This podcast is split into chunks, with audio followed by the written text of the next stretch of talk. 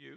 In the life of our church, we study the Bible, and as we study the Bible, we have uh, an outline. And the outline is designed to help you be able to really keep up. And notice that there on the left margin of your outline, what do you see on the piece of paper? You see some holes that are there.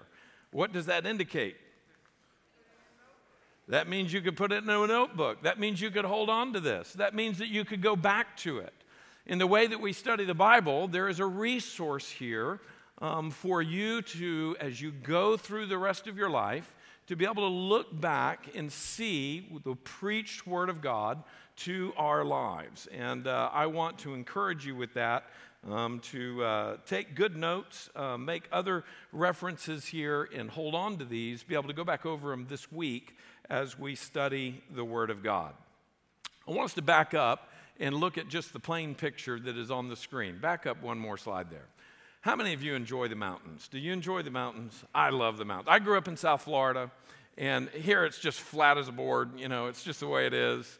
And if it wasn't for the sea, I would have a hard time. I love the ocean, and uh, I love the sea. I love to be on it. I love to be in it. I love to be under it. Um, but every year as a kid growing up, we would go to North Carolina. And uh, there was something that was very refreshing about the mountains. There was something very encouraging to my spirit. And um, as I have thought about this last year, um, you know, about a year ago, we were in the midst of running around looking for toilet paper and everything else. Um, these have been difficult days. These have been strange times. And I am so excited and thankful that God's Word knows what we need. And God's word in the book of, of 1 John is an encouragement. And just as I see a sunrise in the mountains and feel encouraged, and just as I see the glory of God's goodness in a bright new day, as I think about Lamentations number three, that His mercies are new every morning. I don't know how many times I've been in the mountains and watched the sunrise in the mountains and just thought, man, His mercies are new to me every day. And that's, that's what I need because I am such a sinner. Um, but God's grace is so good to us. Well, I have prayed that First John would be like a mountain visit to you. I have prayed that First John would encourage you. I have prayed that First John would assure you or convict you and help you get right. There's been times when I've gone off to retreat in the mountains, whether it be in North Carolina or where my in laws live in the Rockies, and I'm there, and God often straightens me out. Um, sometimes, I don't know, some of the other guys at the staff might say, Well, you need to go to the mountains and get straightened out, Pastor. Um, but I, I go up there and he, he corrects me, and he reforms me and renews me.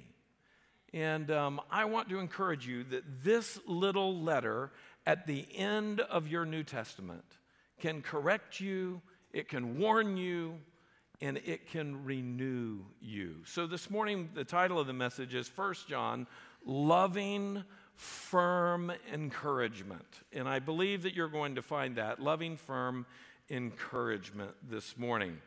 Well, it's very interesting. As we begin our study of First John, let me just kind of clarify for you that there is a difference in a purely um, a, a personal Bible study or maybe even a corporate Bible study and a Bible study that is meant to be a time of preaching. Um, there are some things that we will cover as we preach through this that a Bible study would not cover. Um, and there are some times that we will not cover things that an in depth Bible study would cover. That part of the issue of pulpit preaching is that we are listening together for the whole body of a passage of Scripture as God leads us to hear the Word of God preached. Um, if I was going to say everything that could be said about First John, we would preach on it for 50 years. There's far more in First John that could ever be truly um, explored and profoundly exclaimed. But that's not what we'll do. We'll go through this as we go through our other passages of Scripture. We have just finished Micah a couple of months ago, and now we run to this beautiful little letter of First John. Three key verses, and I want you to make some notes here. Look in the box on the page that is here. First John chapter 1 and verse 4 says, And we are writing these things so that our joy may be complete. Very interesting. He says, We are writing these things. So he's, he's saying, Why is it that we write these things? Because our joy. And we see the inclusive that he's saying, We as believers, we as those who are leading, um, the Apostle John is writing, we are writing this, and notice the reason.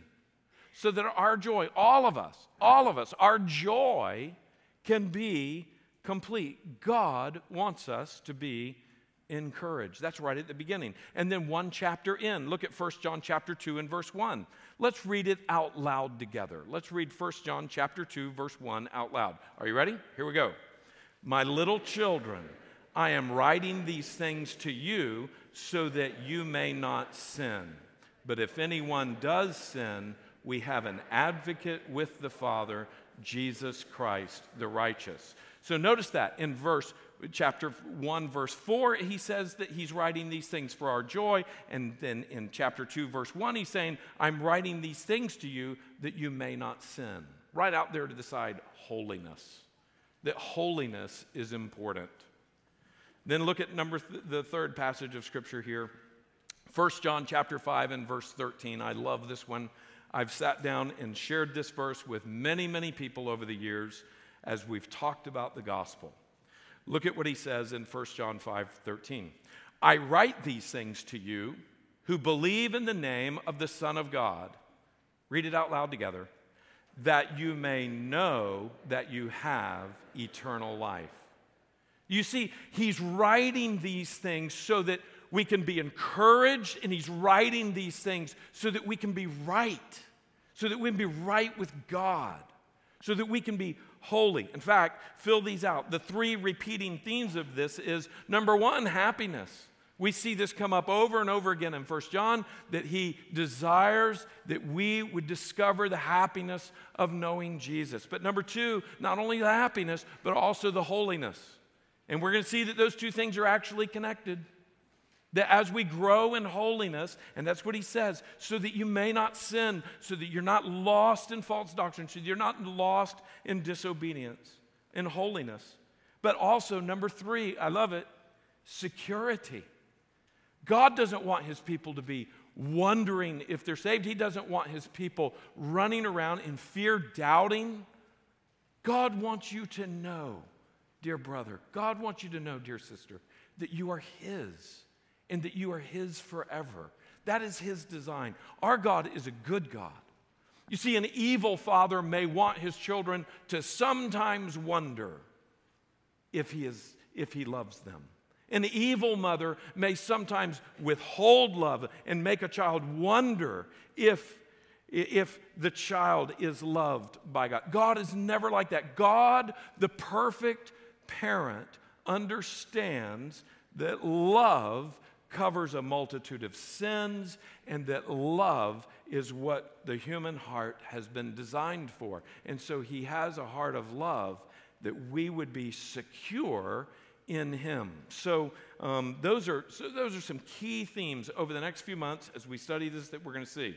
I want us to also see a repeating three part cascade. And this is kind of like a waterfall that goes from one set of rocks down to another pool and then down to another pool. And this happens over and over again in these little five chapters that are here. The first one is the idea of right belief. John is writing to the early churches and he is saying to them, You must have sound doctrine, you must believe the right things but not only have right belief, but you also must have right behavior. It's not just that you believe things and are spiritually made right, but then do whatever you want in the flesh, do whatever you want in this world. No, that's not the way that works with God. He wants us to believe the right things and He wants us to behave in the right way. And then as we experience right belief and right behavior, we discover real love. That's when we be, begin to discover real love between us and God, and God and us, and us and others, and others with us. This is what it all results to. And so, as we read First John, all the way through in a few moments. We're going to read the whole little book in just a few moments. As we read through this, you're going to see this. You're going to see the importance of right belief. You're going to see the expression and the, the um, tremendous statements about who Christ is and who God is and what He has done. You're going to see admonitions toward right behavior. You're going to see that. And then you're going to see the call to real love, the call to true love. Now, let me just say that the world actually is desperate for these things. They don't know it, but all of their lashing out, all of their striving, all of their trying, all of the extreme measures that you see all around the world with everybody doing their thing, whatever that is, whether it's their little rice burner car that's super loud running down Sheridan Street at 100 miles an hour, and you know that's their thrill, or whether it's their great big house, or whether it's their photography, or whether it's their sports, or whatever, whatever it may be. Maybe it's their vices. Maybe it's the, the things that are, that are the demons that keep calling them back to the things that are destroying their lives. The world is dying for right belief, right behavior, and real love. And why? Because that's what God created us for. And so when we don't have His right belief, His right behavior, and His real love in our life, we are chasing after something that will fill the void. Well, um, let's just recognize there's different types of literature in the Bible, and the genre of this little letter is that it's called a general epistle. It's called a general epistle. What's an epistle except a letter? You can fill both of those in. It's really an open letter. Now, why do we call it a general epistle? Well, that's opposed to a specific one. A specific one is, is addressed to a certain church, to a certain city. When you look at the book of Ephesians, it's written to the church at Ephesus. When you look at the book of Philippians, it's written to the church at Philippi. When you look at Romans, it's written to the churches at Rome. But there are some of the letters that are written to everyone. Um, and so we see James is one of those letters. We studied that a few years ago. It's to the believers who are scattered abroad, um, scattered outside of Israel. We, we see other letters that are general. Well, First John is one of those. It is a general letter. And notice underneath that it says there's no specific recipient, so no one is named, not an individual or a city. There's no introduction. So it, it really, there, there, there's not a, a particular thing that gives the setting very much. There's no greeting. There's no greeting about it. And there's no conclusion. So it kind of doesn't even look like a letter, but there's something that makes it a letter. And it's the next thing here. Notice here. It is most definitely a warm and loving tone. It's a warm and loving tone. It's a letter. No doubt about it. It was a letter that was meant to be distributed widely, and it was a letter that was meant to encourage and correct the church. Notice it's not a treatise. If there's something that's a treatise, that's a strong statement, uh, that's, a, that's simply making some points. That's not it. Here we see the heart of a pastor. And so, as we read, as we study over these next few months, as we dive into this little letter at the end of your New Testament, we're going to see the heart of a pastor. And what pastor are we going to see? Well, his name is John. His name is John, and he was one of the disciples. He was one of the disciples who was called an apostle. And you say, okay, well, what's the difference? A disciple is generally, you can use the term a follower a follower. We used to call disciples when I was Campus Crusade for Christ, he was a BLT. Um, you say, a BLT, a bacon, lettuce, and tomato sandwich? Is that what you mean? A BLT? Well, we said, no. A believer, a learner, and a teacher. That's what a disciple is. He, he believes the truth, he learns the truth, but then he doesn't just believe it and learn it. He becomes himself, he becomes a what? A, a teacher of the truth. That's what a true disciple is because that's what Jesus had led us to do. But he is a, he's a disciple. What is an apostle? We see here that an apostle is one who is sent out on a mission.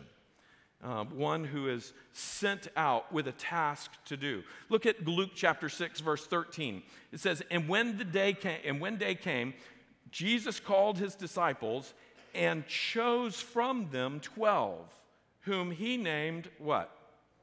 Apostles. So you see both of those words there. And then, so circle the word disciples, circle the word apostles, and then look at verse 14 Simon, whom he named Peter, and Andrew, his brother. So there's two brothers, Peter and Andrew. And then James and John. It's interesting that we always hear James and John mentioned, and Philip and Bartholomew, and then the list goes on. But here we see that Jesus called them apostles. So this John, who's writing this letter, was commissioned by Jesus. Um, we're going to get more out of this letter if we know John a little bit better. Let's remember a few things here. The first point is this is that John is one of the sons of Zebedee.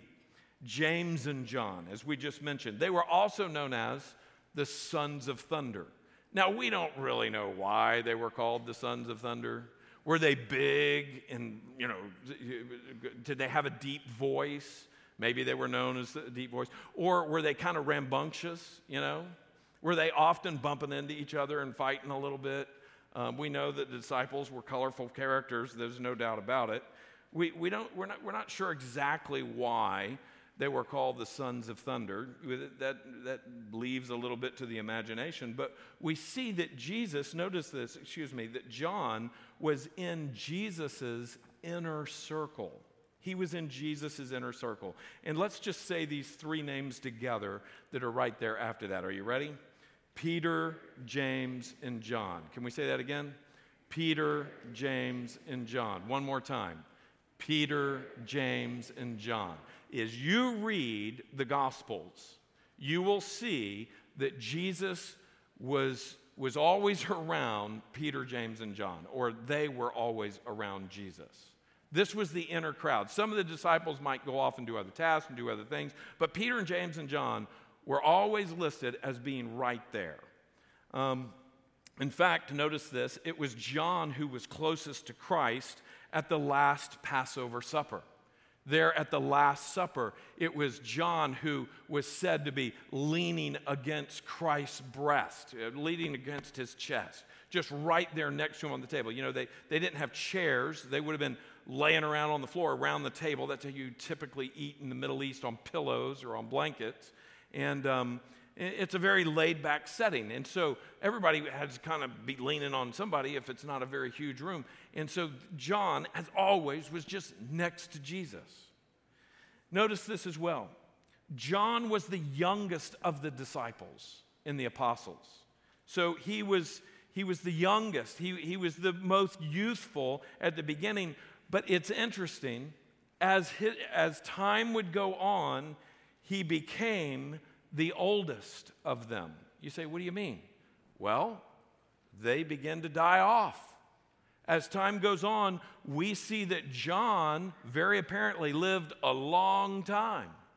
And so, as, as the church expanded, as they went and preached the gospel around the world, the Mediterranean world, persecution rose up. And as persecution rose up, the apostles were martyred, they were put to death.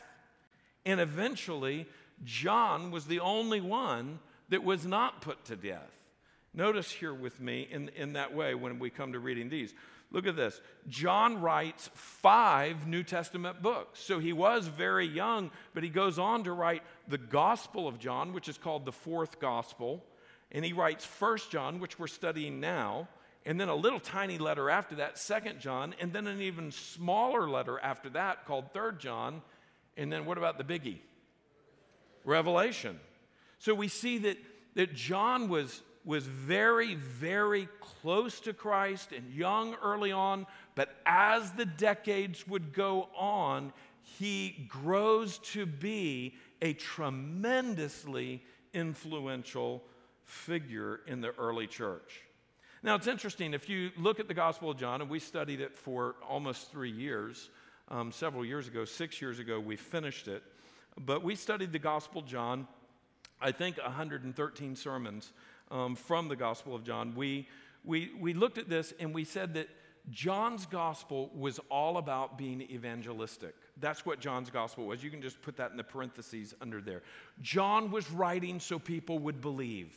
He's presenting the signs, he's presenting the teachings of Jesus.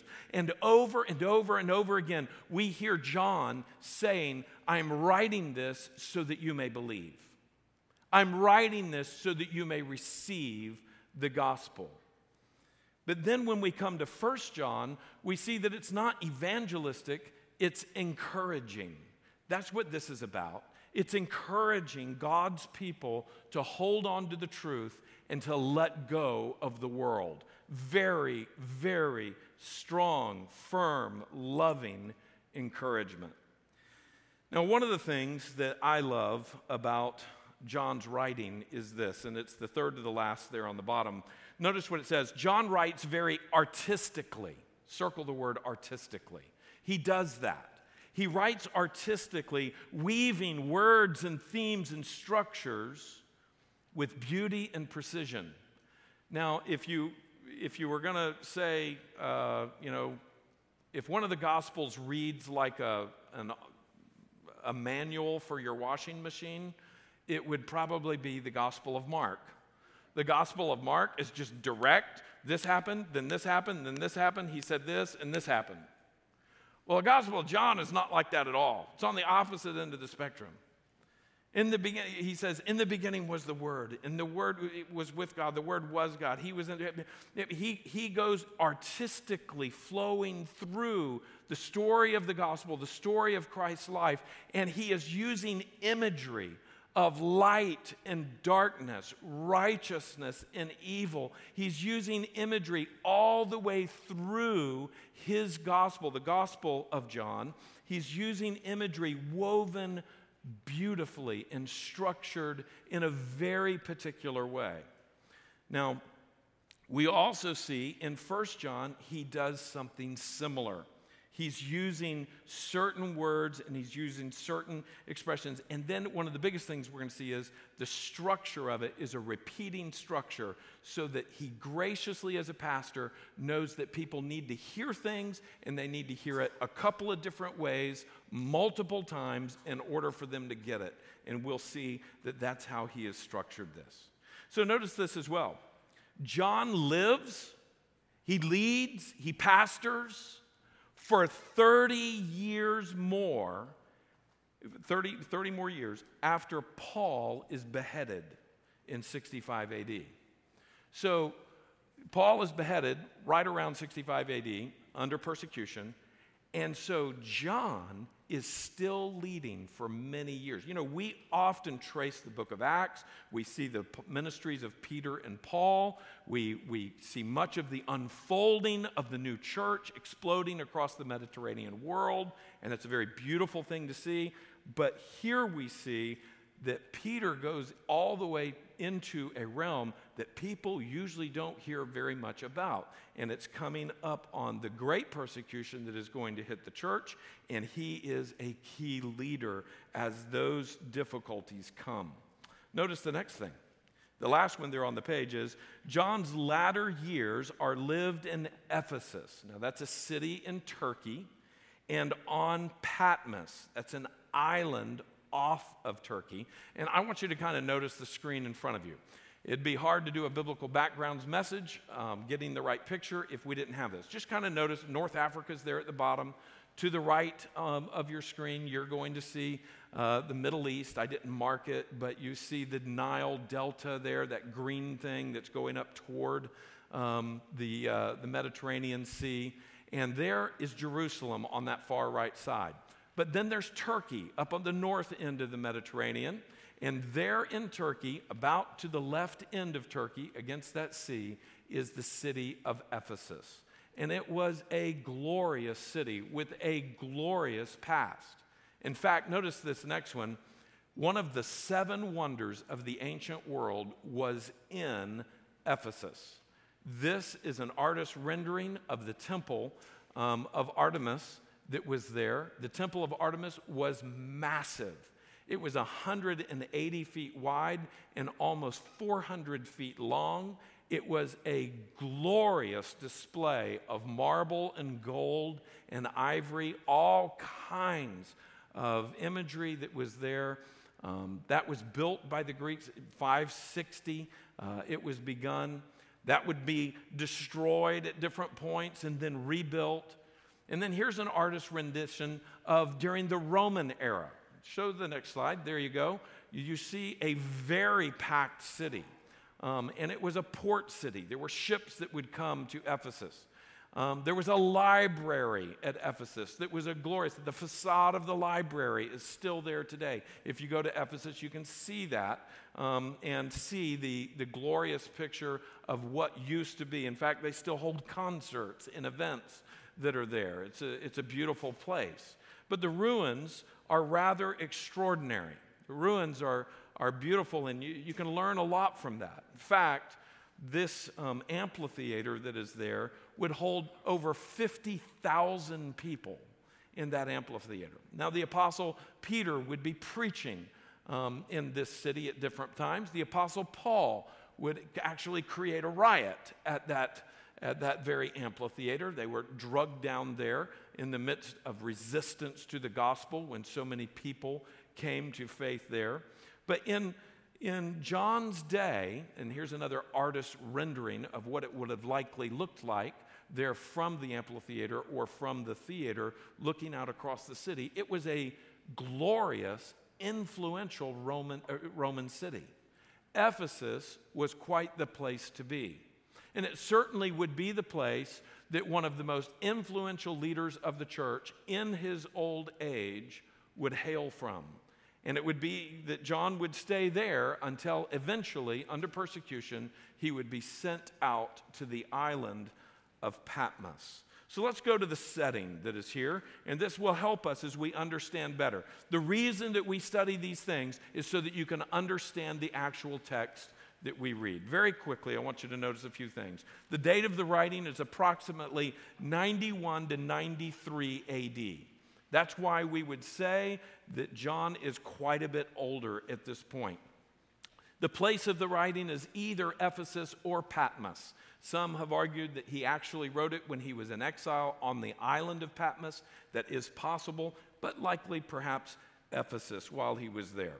The third one is the Apostle John is quite old. He's in his mid 80s. Now, some of you would say, well, wait a minute. I'm in my mid 80s and I don't feel quite old. Why would you call it that? Well, the life expectancy of the Roman Empire, I guarantee you, was that most were long gone by the time that they got to their mid 80s. So John would have been considered an exceedingly old man. Now, in God's wisdom and in his grace, he didn't have all the disciples the same age when they were with Jesus. John was perhaps the youngest, knowing, God knows, what is going to happen over the next decades, that these others are going to get older, these others are going to become bolder, these others are going to be persecuted, some of their lives are going to be snuffed out, and John is going to live longer for an important stage in the life of the church as the apostles, the eyewitnesses, are going away, and now the church is going on with the writings that they leave behind. So the apostle John is quite old and highly respected. And one of the reasons he would have been highly respected is because, as we said earlier, he was an eyewitness, and he was an eyewitness of the inner circle. So people could say, as, as doubts were coming up or as arguments were coming up, John could be looked to as an authority on the matters because they would say, wait a minute, there's a guy that's still alive. He was with Jesus. He heard it with his own ears and he saw it with his own eyes.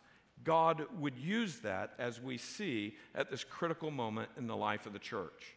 Notice the next thing the true gospel had flourished in Asia Minor, right above Asia Minor, Turkey. Um, that's Turkey, Asia Minor. The true gospel had flourished, but so had, fill it in, false teachers. You know, Satan always has a counter argument for God's word. We see that in Genesis chapter 3 when God says, Don't eat of the tree of this in the garden, and Satan shows up. We talked about it in starting point. And what did we say Satan shows up and says? Did God really say? Really? Did he really? Not only does he ask, Did God really say? but then he even deposits things that God didn't say.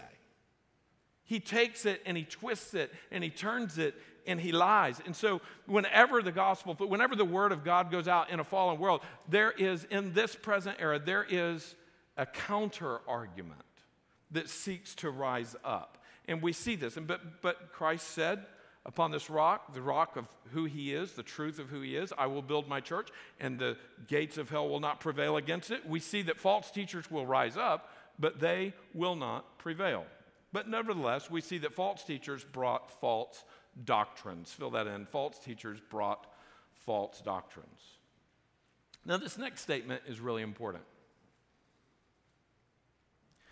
Like so often, second and third generation Christians were struggling to believe the right things and live the right way. What do I mean by that? When someone, maybe alone or with their wife, and we've, we've heard of a testimony of a husband and a wife coming to faith in Jesus and there's, when I look out across this room, I see that many of you have come to faith. Some of you are alone in your faith. Your, your husband or your wife has not come to faith. But, but when we see people come to faith in Christ, and their family was were not Christians or, or something like that in different, different scenarios, very often, their, their faith may be strong. They've been saved out of the world. They've been saved out of the hardships. They've, been, they've discovered the truth by God's grace, and they were radically changed, and they're strong. They come to grow and know. But very often, the children of those who have grown up in a, children, in a Christian home, very often there's a struggle. There's a struggle for them to continue in the faith and sometimes even to the next generation. The grandchildren of the original believers sometimes take much for granted and fall away. This is, this is a common refrain throughout history. This is a common refrain in the Old Testament that there would be a great man of God, but his sons would not walk in his path. It's a common refrain in the New Testament, and it's a common refrain throughout Christian history. And maybe it's even a common refrain right here in our church. That sometimes a man or a man and a woman or a woman will walk closely, steadfastly with the Lord, but yet their children will falter or greatly struggle. My friends, that is a reality for us to look at and to, to recognize that here we see that this wave of Christianity had gone out in the first century. Many, many people had become followers of Jesus and were genuinely changed. And we, we saw that whole cities were thrown into an uproar because so many people were no longer buying the gods and, and offering the sacrifices and doing the other things because they had found Jesus. But then, a couple of three decades, four decades later, perhaps their children are hearing the false teachers and the false doctrines, and some are beginning to falter. We see that happening in 1 John. We see that happening in the setting.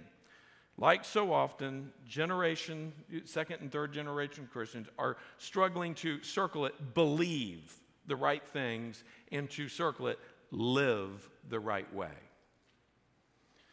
Well, what were they what were they struggling to believe? They had doctrinal problems. This is the first one, believing the right things. They were they were actually believing the wrong things. There were false teachers influenced by secular philosophies from Greek and Roman culture were infiltrating many churches. So these teachers that were pretty gifted silver-tongued folks would come into a church and they'd say, "Wow, here's an audience." And they say, Yes, it's Jesus. But also, have you heard this? Jesus wasn't really that. Jesus was this. I mean, they would come in, they would have an audience, and that's, that's what Satan does. He weaves those people into God's people every chance he gets a every time he has a chance. Notice this wrong beliefs about the nature of God had crept in. And we see John deal with this. As we read it, we'll see that. Wrong beliefs about the person and work of Christ. Who was Jesus really? The person of Christ. What did he really do? How important was his life and death? We see that, that these false teachers were altering the truths of what had been taught about who Jesus really was. So, what were they, what were they maligning about Christ? They were denying Jesus was the Messiah or the Christ. Messiah and Christ mean basically the same thing the anointed one, the Messiah, the one who would take away the sin of the world. So they're denying that Jesus was the Messiah. They're denying Jesus was really the Son of God. And they're denying that Jesus had really come in the flesh. They would say, oh, well, you know, there's, this, is, this is what we call incipient Gnosticism. The idea of knowledge is, is, is such a, a grand issue, and there's a great dichotomy between the body and the spirit. Anything that has to do with the flesh is evil, anything that has to do with the spirit is righteous. And we see the, the Apostle John is having to show that no, Jesus really was God in the flesh. And he really did go all the way to the cross for our sins. There were teachers coming and saying, well, he was God when the Holy Spirit came upon him at baptism, and then just before he went to the cross, the Spirit of God left that person that you call Jesus, and Jesus, the Son of God, did not really die on the cross. It was really just that because God would never submit himself to that. God would never take on the sins of the world for that. He would not do that. Well, all of those things are straight from the pit of hell, denying the person and work of Christ. And in this day and time, we see others that will often come, whether it's the Jesus seminar or various Jesus movements, various doctrines coming along and denying who Jesus Christ really is. This is classical liberalism, and this is many other aspects of theological, philosophical beliefs that are often taught not only in universities and colleges, but also in seminaries that deny who Jesus truly is based upon the scripture. Notice this the last one denying Jesus' death was necessary for the forgiveness of sins. We're going to see that John deals with that. John says, Oh no, he really did have to die, and he did die so that you can be free from your sins. So John is cleaning up doctrinal errors um, that are there, and he is rebuking them. Another thing that we see here is he's talking about obedience problems. This is not just believing the wrong things, but living the wrong way. You see, false teachers had brought division and quarreling, and then they left, leaving many disturbed. And so John basically comes along and he calls them right out there to the side the antichrists. The antichrists. Um, that's what the false teachers, that's how John is referring to them. And not just the false teachers, but also those who would follow him. These are the people who are teaching the wrong things about Jesus. They're anti Christ, they're anti Messiah. And so we, we're, we're going to see that. He's correcting that. Folks, we need this because our world is confused about who Jesus is. This is this, this letter is part of the doctrine of Scripture that helps us understand who Jesus is and what he did for us in such an encouraging way. What we also see their obedience problems was there was a lot of hatred and a lack of love was in the hearts of some. We see that the Apostle John is calling that out. And he's, he, you're going to see the conversations about do you love your brother? Do you hate your brother? What is happening there? What about the next one? Some made sin their practice, their way of life. They were living in sin. And listen to this this had to do with that philosophy that was coming into the church. The idea was, well, whatever you do in the flesh, yeah, that's sinful, but as long as your spirit is right, that's what God is interested in. That's, that's incipient Gnosticism was saying, well, you know, the flesh is gonna sin, so you just go with that. That's okay. You can indulge in the things of the world. You can, you can just indulge your anger. You can indulge your lust. You can indulge those things. And, but really, the, the spirit is what matters. That he is saying to them, What? You're living like the world? No, you've been saved out of the world. You've been saved out of living in sin to live under righteousness for God. So he, he's seen this as an obedience problem. Look at the next one there. Many loved the things of the world instead of the things of God. And the Apostle John calls that out. Oh, dear brothers and sisters, do we not have that struggle today?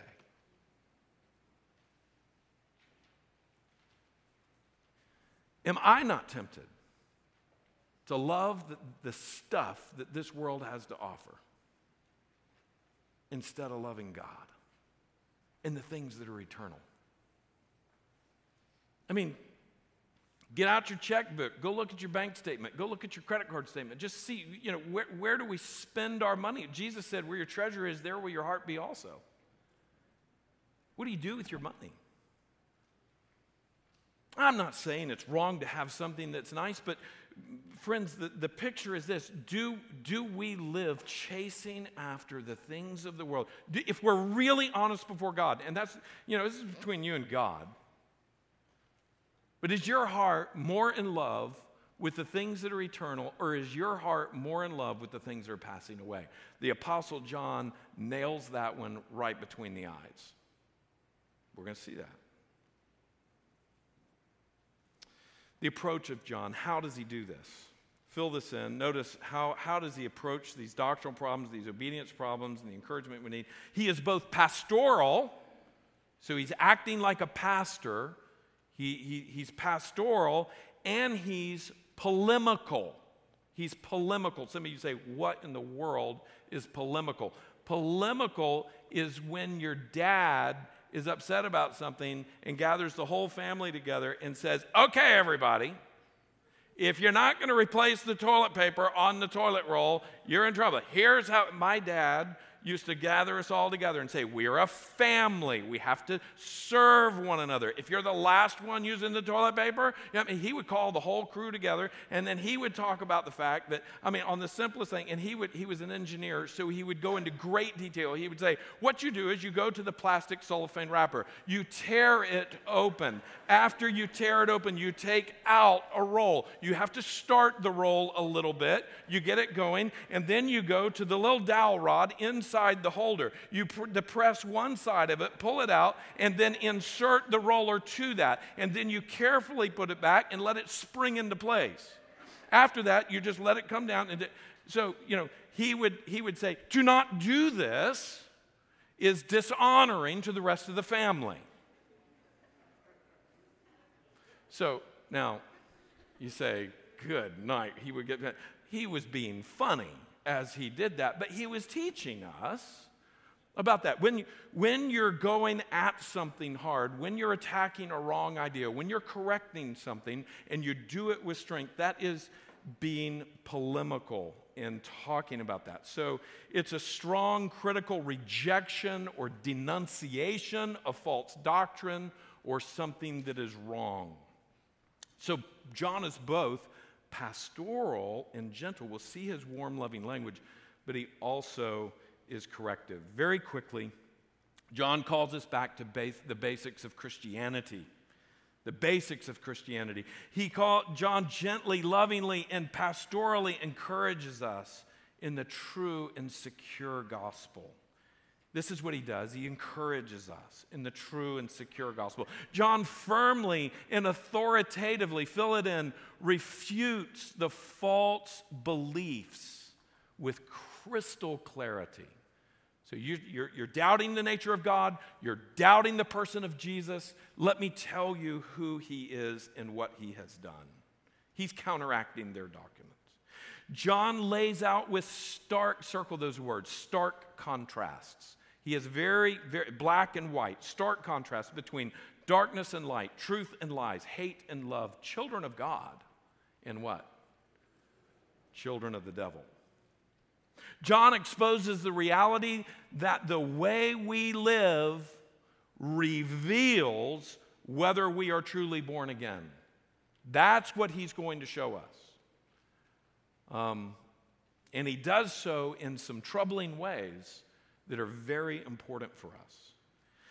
John patiently repeats the same basic truths in four ever deepening or widening spirals Many have said if you were to try to outline, it's a difficult book to outline because he goes through it once and then he goes through it again in a different way and then he says it in a deeper way again and then he does it again. So there's four spirals to it. Why would a teacher do that? Because a teacher knows that very often repetition and depth and a new perspective is what gets to the mind and the heart. So John is being very pastoral. He wants them to get it. He doesn't just say it once and says, Well, I hope you got it. He wants, when his letter is read to a congregation, when they gather together and they say, Hey, we got a letter from John, we're gathering to read it Thursday night, everybody gathers. So they get the letter, they unscroll it, they, they get it out, and when they begin reading it, he wants them to get the message. So he says it to them four different times, four different ways, so that it is clear. This is very pastoral. Well, I want us to do something this morning. Um, I want us to um, think about some questions, and then very quickly we're going to read. And these, these questions, we're not going to meditate on them now, but I believe that this will be very important for you um, this afternoon and this week, and I hope that you will do this. Questions for application, meditation, or discussion. Number one, how does the situation in 2021 AD, that's your life, reflect the setting of 93 AD. Go back and see what I've said about the things that are being doubted. Go back and see what I've said about the things that are being confused and maligned. Go back and see what I've said about our behavior and answer this question. What, what things fill it in? What things does society suggest to us to believe about Jesus? You see, our society has some images of Jesus. The question is are they the biblical image of Jesus? I think that they're not. How does society, second question, how does society seek to influence our behavior in opposition to the way of Christ? I mean, how does our society say you ought to live in your sexuality? How does it say that you ought to live in your, in your material world? How, do, how does it say that you ought to live in your attitudes, in your actions, in your perspective on life, in your view of self, in your view of others? How does society say that? Uh, uh, the Apostle John deals with that.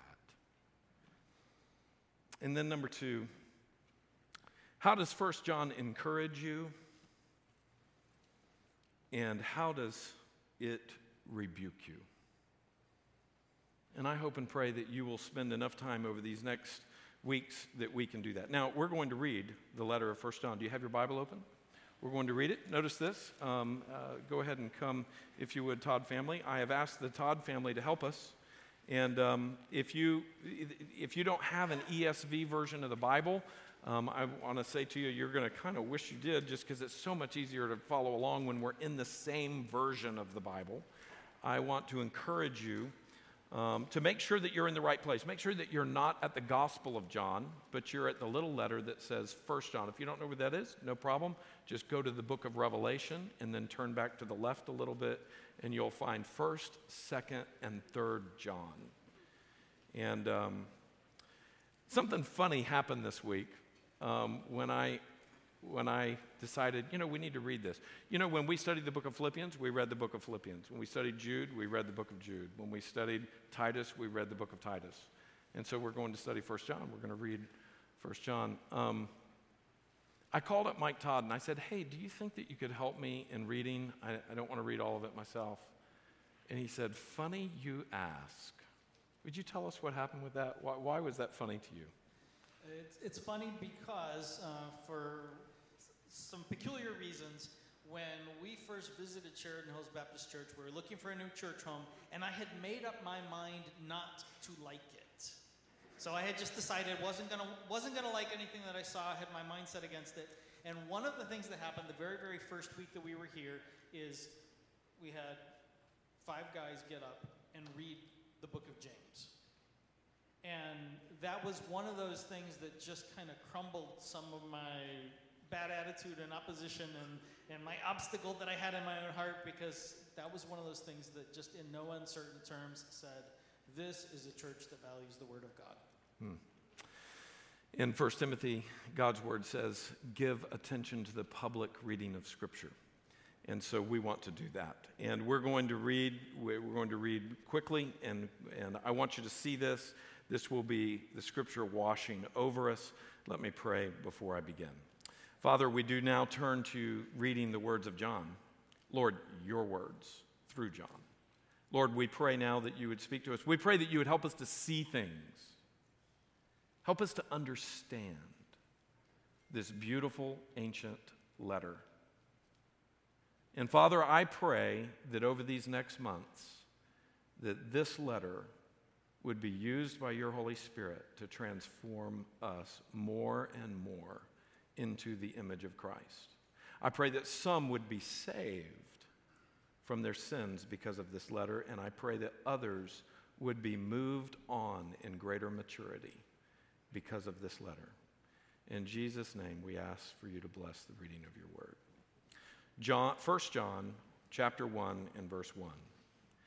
I love this. So beautiful, so poetic, and that's the only statement I'm going to make. I could do that all the way through. I'm not going to do it. But notice 1 John 1, verse 1. That which was from the beginning, which we have heard, which we have seen with our eyes, which we looked upon and held and have touched with our hands concerning the word of life. The life was made manifest, and we have seen it. Remember, he was an eyewitness. And testify to it, and proclaim to you the eternal life which was with the Father and was made manifest to us. That which we have seen and heard, we proclaim to you, so that you too may have fellowship with us. And indeed, our fellowship is with the Father and with His Son, Jesus Christ. And we are writing these things so that our joy may be complete. This is the message, verse 5. This is the message that we have heard from Him and proclaimed to you that God is light, and in Him is no darkness at all. If we say that we have fellowship with Him while we walk in darkness, we lie and do not practice the truth. But if we walk in the light as He is in the light, we have fellowship with one another. And the blood of Jesus, His Son, cleanses us from all sin. If we say we have no sin, we deceive ourselves, and the truth is not in us. If we confess our sins, he is faithful and just to forgive us our sins and to cleanse us from all unrighteousness. If we say that we have not sinned, we make him a liar, and his word is not in us. Chapter 2. My little children, I am writing these things to you so that you may not sin. But if anyone does sin, we have an advocate with the Father, Jesus Christ the righteous. He is the propitiation for our sins, and not for ours only, but also for the sins of the whole world.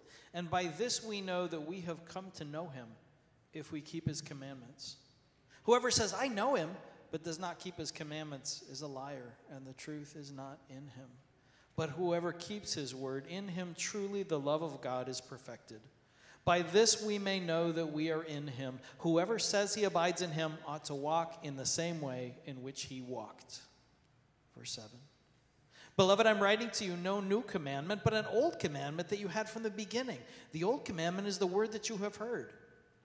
At the same time, it is a new commandment that I'm writing to you, which is true in him and in you, because, of the, because the darkness is passing away and the true light is already shining. Whoever says he is in the light and hates his brother is still in darkness. Whoever loves his brother abides in the light, and in him there is no cause for stumbling. But whoever hates his brother is in the darkness and walks in the darkness and does not know where he is going because the darkness has blinded his eyes. I am writing to you, little children, because your sins are forgiven for his name's sake. I am writing to you, fathers, because you know him who is from the beginning. I am writing to you, young men, because you have overcome the evil one. I write to you, children, because you know the Father. I write to you, fathers, because you know him who is from the beginning. I write to you, young men, because you are strong, and the word of God abides in you, and you have overcome the evil one. Verse 15. Do not love the world or the things in the world. If anyone loves the world, the love of the Father is not in him. For all that is in the world, the desires of the flesh and the desires of the eyes and pride of life, is not from the Father, but is from the world, and the world is passing away along with its desires, but whoever does the will of God abides forever. Children, it is the last hour. And as you have heard that Antichrist is coming, so now many Antichrists have come. Therefore, we know that it is the last hour. They went out from us, but they were not of us. For if they had been of us, they would have continued with us. But they went out, that it might become plain that they are all not of us. But you have been anointed by the Holy, the Holy One, and you have all knowledge. I write to you not because you do not know the truth, but because you know it, and because no lie is of the truth. Who is the liar but he who denies that Jesus is the Christ? This is the Antichrist, he who denies the Father and the Son. No one who denies the Son has the Father. Whoever confesses the Son has the Father also. Let what you heard from the beginning abide in you. If what you heard from the beginning abides in you, then you too will abide in the Son and in the Father. And this is the promise that He made to us eternal life. Verse 26. I write these things to you about those who are trying to deceive you, but the anointing that you receive from Him abides in you, and you have no need that anyone should teach you. But as His anointing teaches you about everything, and is true and is no lie, just as it has taught you, abide in Him. And now, little children. Abide in him, so that when he appears, we may have confidence and not shrink back from him in shame at his coming. If you know that he is righteous, you may be sure that everyone who practices righteousness has been born of him. Chapter okay, three. hold on right there, Mark. Are you guys seeing the different doctrinal issues? The nature of God, God is light. The nature of Jesus, that he was the Christ. Are you seeing that he's talking about not practicing sin, not hating one another? These are all of those wrong doctrines, wrong behaviors that were infiltrating the church. Go ahead, Mark. Chapter 3. See what kind of love the Father has given to us, that we should be called children of God. And so we are. The reason why the world does not know us is that it did not know Him. Beloved, we are God's children now, and what we will be has not yet appeared. But we know that when He appears, we shall be like Him, because we shall see Him as He is. And everyone who thus hopes in Him purifies himself as He is pure. Verse 4 Everyone who makes a practice of sinning also practices lawlessness. Sin is lawlessness. You know, that he, uh, you know that he appeared in order to take away sins, and in him there is no sin. No one who abides in him keeps on sinning. No one who keeps on sinning has either seen him or known him. Little children, do not let, let no one deceive you. Whoever practices righteousness is righteous, as he is righteous.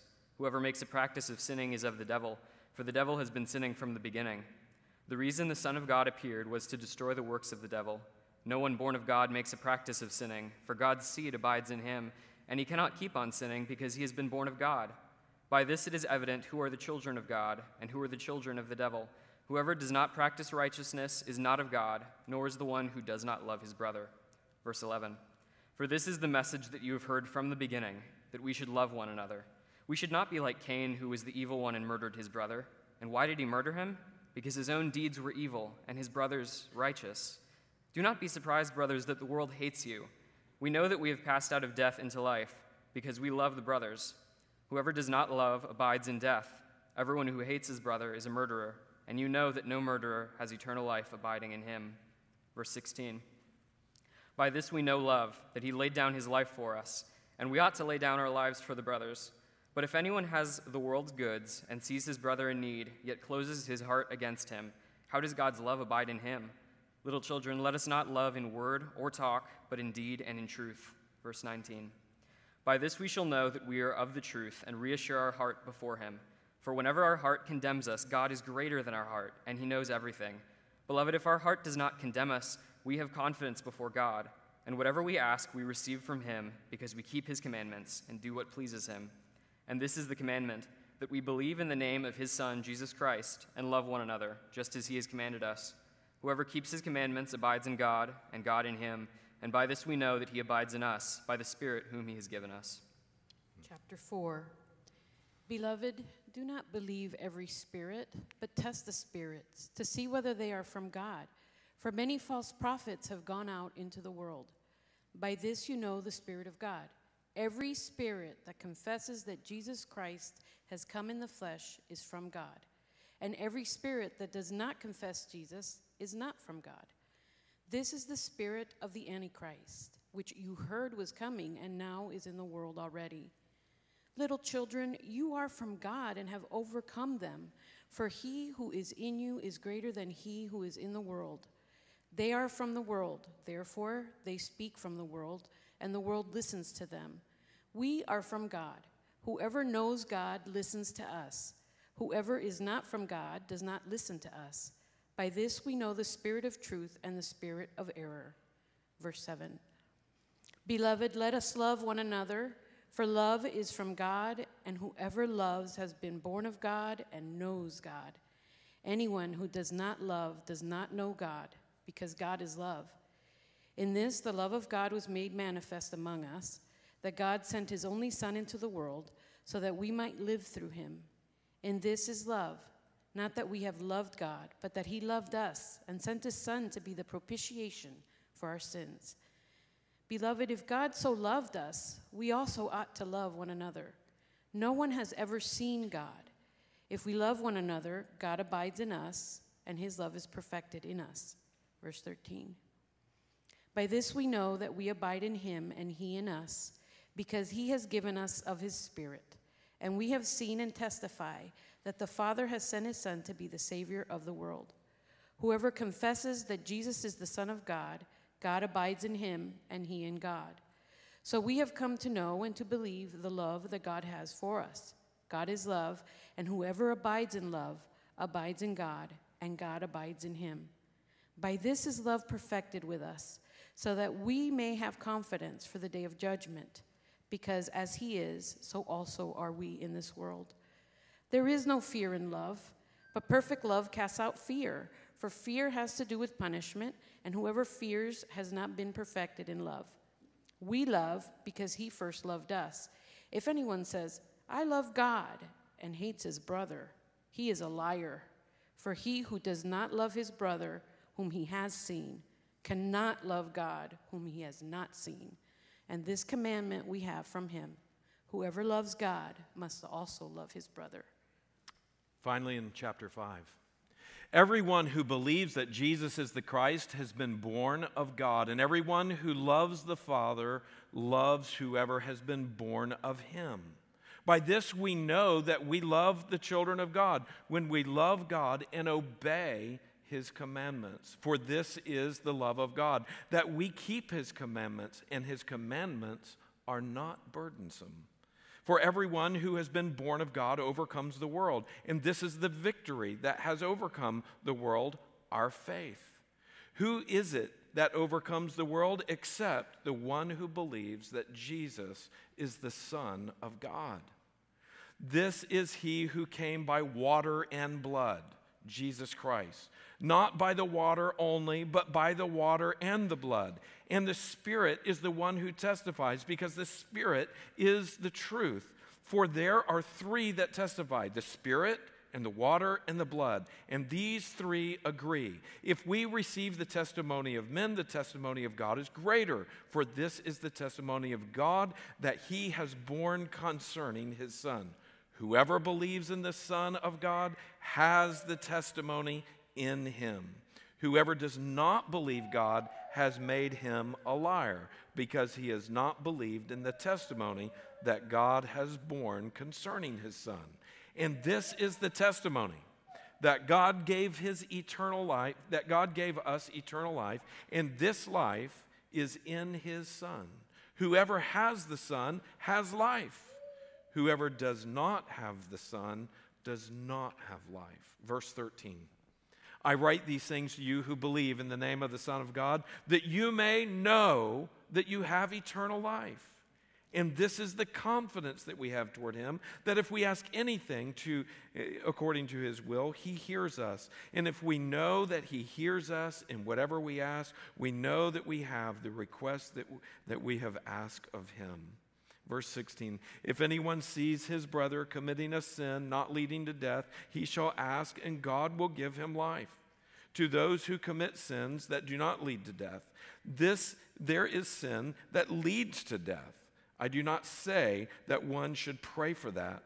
All wrongdoing is sin, but there is sin that does not lead to death. We're going to discover what he's talking about there as we study that. We know that everyone who has been born of God does not keep on sinning, but he who was born of God protects him, and the evil one does not touch him. Verse 19. We know that we are from God, and the whole world lies in the power of the devil, of the power of the evil one. Verse 20. And we know that the Son of God has come and has given us understanding so that we may know him who is true. And we are in him who is true, in his Son, Jesus Christ. He is the true God and eternal life. Little children, keep yourselves from idols.